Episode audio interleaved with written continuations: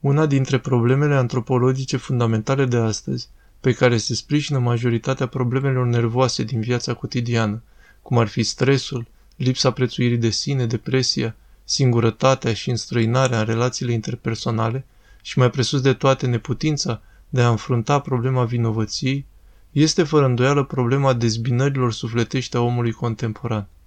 Adică omul modern trăiește într-un mod inconștient conflicte interioare care provin din faptul că nu este mulțumit de relația cu sine însuși. Aceste conflicte îl dezorientează în principal pentru că îl forțează să stea față în față cu sine însuși și să facă față problemelor existențiale care apar. Deci pentru a scăpa de sentimentele de vinovăție, că nu este cine ar trebui să fie, ori caută roluri sociale și psihologice, astfel încât până la urmă el însuși ajunge să ignore cine este cu adevărat, ori își construiește o imagine ideală despre sine. Celebra psihanalistă Karen Horney o descrie ca o imagine ideală, o fațadă, o mască sub care se ascunde o peșteră întunecată și inaccesibilă, un loc plin de ființe monstruoase, așa cum ar fi scris Sigmund Freud. Sau, după Sfântul Nil Ascetul, acolo sunt ascunse rădăcinile puternice ale patimilor care au devenit independente în sufletul omului. Scopul acestei imagini ideale, măști, este îndreptățirea de sine. De aceea omul, cu cât se simte mai amenințat de revelarea sinelui său real, cu atât mai mult întărește autoritatea acestei măști. Se opune cu orice preț contestării imaginii sale, cunoscuta funcție psihologică a proiecției. Își vindecă rănile prin surogate ale acestei imagini și asigură supraviețuirea acestei imagini prin împărțirea lui în roluri. Așadar, cadrul conflictului omului cu el însuși are ca punct de plecare un factor care naște vinovăție, adică un sine care pretinde a fi altceva decât ceea ce este în realitate. Chiar și omul credincios este afectat, mai ales dacă are o evlavie de fațadă. Crizele continue din ultimii ani, criza financiară, pandemia COVID-19, au scos la iveală fenomene de neopietism în biserica noastră și de o religiozitate privată care îl modelează pe Hristos după bunului plac. În acest caz va exista mereu un creștin nevlavios în cele ale tipicului care profită de confuzia membrilor bisericii în fața fenomenelor de criză și încearcă să se arate pe sine ca un model de adevăr folosind masca sa religioasă, ca masca lui mântuitoare. De exemplu, dacă este cleric, poate să se numească pe sine Gheronda și să caute din ce în ce mai mulți fii duhovnicești care să-i confirme valoarea. Dacă este laic sau cleric, se transformă într-un mare închizitor al gândirii ortodoxe. Însă acestui om este greu să-și înțeleagă dezbinările lăuntrice, pentru că evlavia sa religioasă, ca introiecție, care îl face să adopte toate elementele pe care le consideră pozitive, fără ca el însuși să aibă vreun merit pentru a le avea, îi întunecă dreapta judecată și nu-i permite să coboare în adâncurile sinelui său. Filocalia părinților niptici reprezintă un semnal de alarmă pentru omul modern, căci îi poate oferi un diagnostic valid pentru cauzele scindărilor lui lăuntrice, după cum explică Sfântul Nicodim Aghioritul în prefața Filocaliei. În vremurile de demult, mulți dintre cei care locuiau în lume, chiar și împărații sau demnitarii care dețineau puterea, chiar dacă se împrăștiau zilnic în frământări și griji nenumărate, totuși, rugându-se neîncetat în inimile lor, ei știau care este lucrarea lor prin sine însăși. Astăzi, fie din neglijență, fie din lipsa cunoașterii, nu doar cei care trăiesc în lume, ci și monahii înșiși, scrie Sfântul Nicodim, nu pot înțelege care este lucrarea lor prin sine însăși.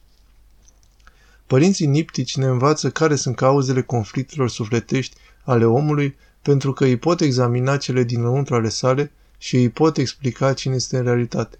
Părinții și scritorii filocaliși, precum Evagrie Ponticul, Casian Romanul, Marcu Puznicul, Nila Scetul, Isidor Pelusiotul, Maxim Mărturisitorul, Ilie Preotul, Simeon Noul Teolog, Nikita Stitatul, Petru Damaschin, Calisci Ignatie Xantopol, Grigorie Palama și mulți alții dau răspunsuri filocalice impasurilor existențiale ale omului contemporan, ancorat în tehnologie, pentru că investigează, din perspectivă terapeutică, cauzele care îl înstrăinează pe om de sine însuși. Deoarece, conform gândirii filocalice, cel care se înstrăinează de sine în cele din urmă se înstrăinează și de Dumnezeu.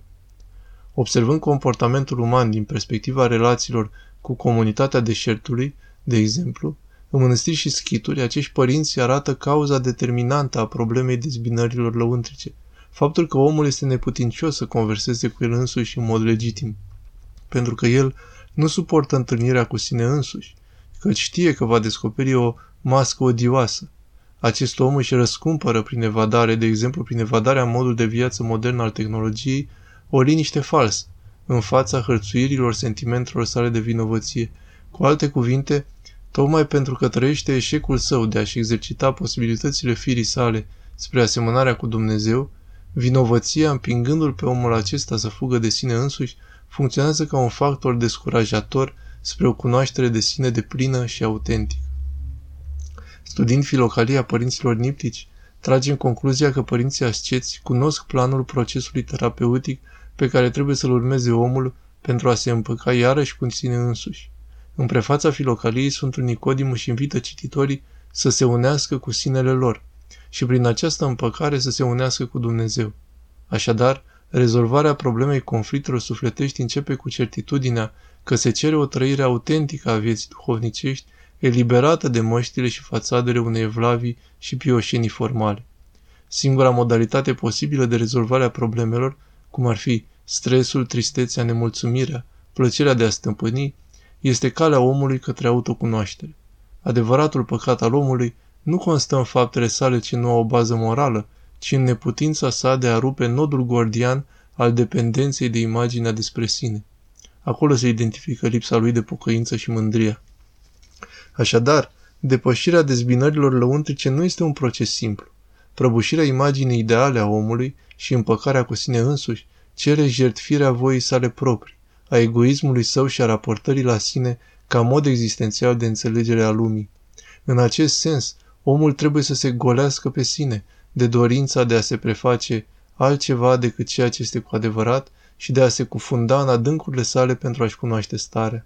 Această cunoaștere este fundamentală pentru că îl umilește pe om și îl conduce spre smerenie. Smerenia, ca produs al cunoașterii, îl înștiințează pe om despre amploarea personalității sale scindate și îl ajută să lucreze la unificarea acestea. În acest context, încercările au un caracter izbăvitor, căci prin ele omul se scufundă în cuptorul care îi va remodela personalitatea sa. Adevărul se trăiește în cuptorul martiric al ispitelor. În acest cuptor, bucățile sparte ale individualității nu sunt pur și simplu reasamblate, ci se topesc și se refac. Experiența acestei reînnoiri este trăirea adevărului, trăirea dobândirii treptate a cunoașterii. În acest cuptor existențial, personalitatea își găsește unitatea sa și omul este eliberat de angajamente silnice și înțepeniri. Aceasta este și premisa punctului de plecare a persoanei autentice, căci potrivit mitropolitului Pergamului, Ioanis Ziziulas, dacă nu iubești, dacă nu-ți mortifici voia ta, după cum se spune în experiența ascetică, dacă nu ieși din sine în mod liber, nu te cunoști cu adevărat pe tine însuți. Cunoașterea nu precede iubirea, aceasta presupune iubirea și libertatea. De asemenea, lipsa acestei cunoașteri explică și de ce oamenii care par a fi duhovnicești comit greșeli. Sfântul Nicodim ne explică că cei care sunt lipsiți de cunoașterea unității dintre minte și inimă, chiar dacă se luptă după putere să facă lucrări de virtute, totuși ei nu gustă niciun rod duhovnicesc, pentru că evident nu au rezolvat în sinea lor distanța dintre aparență și ceea ce sunt. Etosul creștin, așadar, nu are nimic de a face cu rolul de evlavie sau cu respectarea tipurilor religioase, ci se formează pe baza experienței din lupta împotriva patimilor. Nici virtuțile ca roade ale trăirii în Hristos nu sunt o achiziție a omului, deoarece, conform Sfântului Grigorie Palama, nu sunt eu stăpânul virtuții, pentru că virtutea este necreată. Potrivit Sfântului Maxim Mărturisitorul, virtutea constă în faptul de a deveni și nu în ceea ce am devenit deja, adică este prin sine însă și experiența unor lupte biruitoare împotriva patimilor. Luptătorul niptic varsă sânge zilnic pentru virtute și abia atunci poate realiza prin Harul lui Dumnezeu îndemnul Sfântului Maxim de a-și face sufletul născătoare de Dumnezeu. Așa cum Maica Domnului l-a întrupat în sângiuirile sale pe Hristos, nevoitorul niptic îl întrupează pe Hristos prin virtuțile sale. În acest sens, putem susține că nu există duhovnicie fără conștiință filocalică, nici conștiință filocalică autentică fără participarea la spiritualitatea niptică a bisericii noastre. Potrivit acestora, drumul persoanei spre transformare și îndumnezeire nu poate avea decât numai o temelie isihastă. Virtuțile de bază, cum ar fi cea a neîmpătimirii către ceva, după cum spune Sfântul Ioan Sinaitul, adică să nu se consume omul în gânduri care nasc nevoi și dorințe, pentru că aceste nevoi și dorințe devin sursa tulburării gândurilor, și trăirea isihastă, care împreună cu rugăciunea inimii reprezintă răspunsul filocalic la problema dezbinărilor lăuntrice. De ce? Întrucât, după Ava Marcu, în acest fel se rupe zidul cel din mijloc dintre minte și trup. Atunci când există aceste premise, omul, după Calistos Angelicudis, se disciplinează prin încordarea minții sale după putere. Omul, cu cât se slobozește de voia proprie, el revine pe calea originară adevăratei cunoștințe a protopărinților, datorită faptului că regăsește logica pierdută din cauza păcatului. Logos nost, așa cum ne spune Sfântul Iustin Popovici. Omul se face logic, cuvântător. De ce? În primul rând deoarece crede în capul la toate, care este Hristos. Întrucât Hristos este Dumnezeu cuvântul, omul care se unește cu el devine logic, cu cuvânt. Logicos egal logic, cuvântător, nota noastră. Și în al doilea rând, prin lucrarea poruncilor trăiește cu Hristos, după cum ne spune Avamarcu, că cel care ține poruncile lui Hristos îl cunoaște prin ele, căci Hristos se află viu în poruncile sale. Etosul filocalic, așadar, conform celor spuse până acum, restaurează persoana pervertită de narcisism și de autonomia morală pe care o experiază ca voința proprie, egoism, în sensul în care, în timp ce înainte partea pătimașă stăpânea cuvântul omului, acum omul devenit rațional își înfrumusețează chipul, supunând partea pătimașă autorității pastorale a minții reînnoite în Hristos, adică mintea conduce puterile sufletului. Așadar, centrul gândirii filocalice este întoarcerea minții în inimă, unde mintea este și preot și jertfă. După cum ne amintește din nou Sfântul Nicodim în prefață, dezbinarea lăuntrică a omului, cauza conflictelor sufletești, e înlăturată când mintea și inima se curățesc și se unesc între ele, adică mintea și inima se unesc. Ideea de bază aici este că reconstruirea omului începe cu întoarcerea organismului sufletesc la monarhia minții. Doar mintea este cea care conduce. Prin urmare, în realitate, viața niptică a părinților filocalici privește o transformare și o reînnoire a vieții omului, o nouă creare a omului căzut. Filocalia, la urma urmei, înseamnă dragostea de frumos, a frumuseții persoanei lui Isus Hristos, care este dumnezeiasca strălucire cu care omul se aseamănă prin botez. Dacă conectăm termenul filocalia cu tradiția și teologia părinților niptici, pricepem că filocalo înseamnă că particip la lucrarea creatoare a lui Dumnezeu, înfrumusețându-mi întâi sufletul și apoi încercând ca lucrător al lui Dumnezeu să cultiv sămânța Duhului filocalic în lumea modernă, căci după Sfântul Grigorie Teologul, trebuie mai întâi să se curățe cineva pe sine și apoi va curăți, să se lumineze cineva pe sine și apoi va lumina pe un altul. Totuși, accentul textelor niptice în cadrul renașterii personalității omului în Hristos și a unirii cu acela nu indică faptul că ele ar exprima o teologie autistă care îi privește exclusiv pe asceții din pustie. Fondul teologiei niptice este eclesiologic, pentru că presupune comunitatea mănăstirii sau pe cea a schitului și, bineînțeles, relația cu Dumnezeul treimic în Hristos Isus. Ca să reușim însă să valorificăm comunitatea iubirii în Hristos, trebuie să fi traversat ulterior etapele antropologice ale renașterii niptice a omului.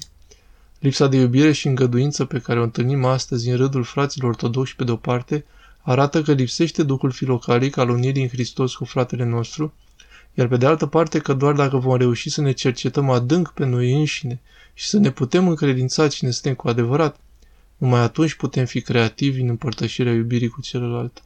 Firește că teologii niptici se îngrijesc să amintească.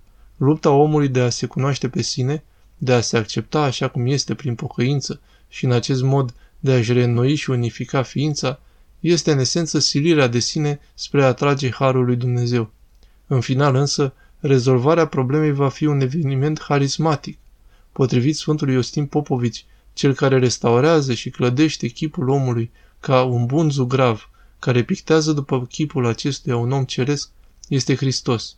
Frumusețea și curăția chipului căruia îl fac modelul suprem de unitate și sănătate duhovnicească a personalității umane. Vă mulțumesc mult!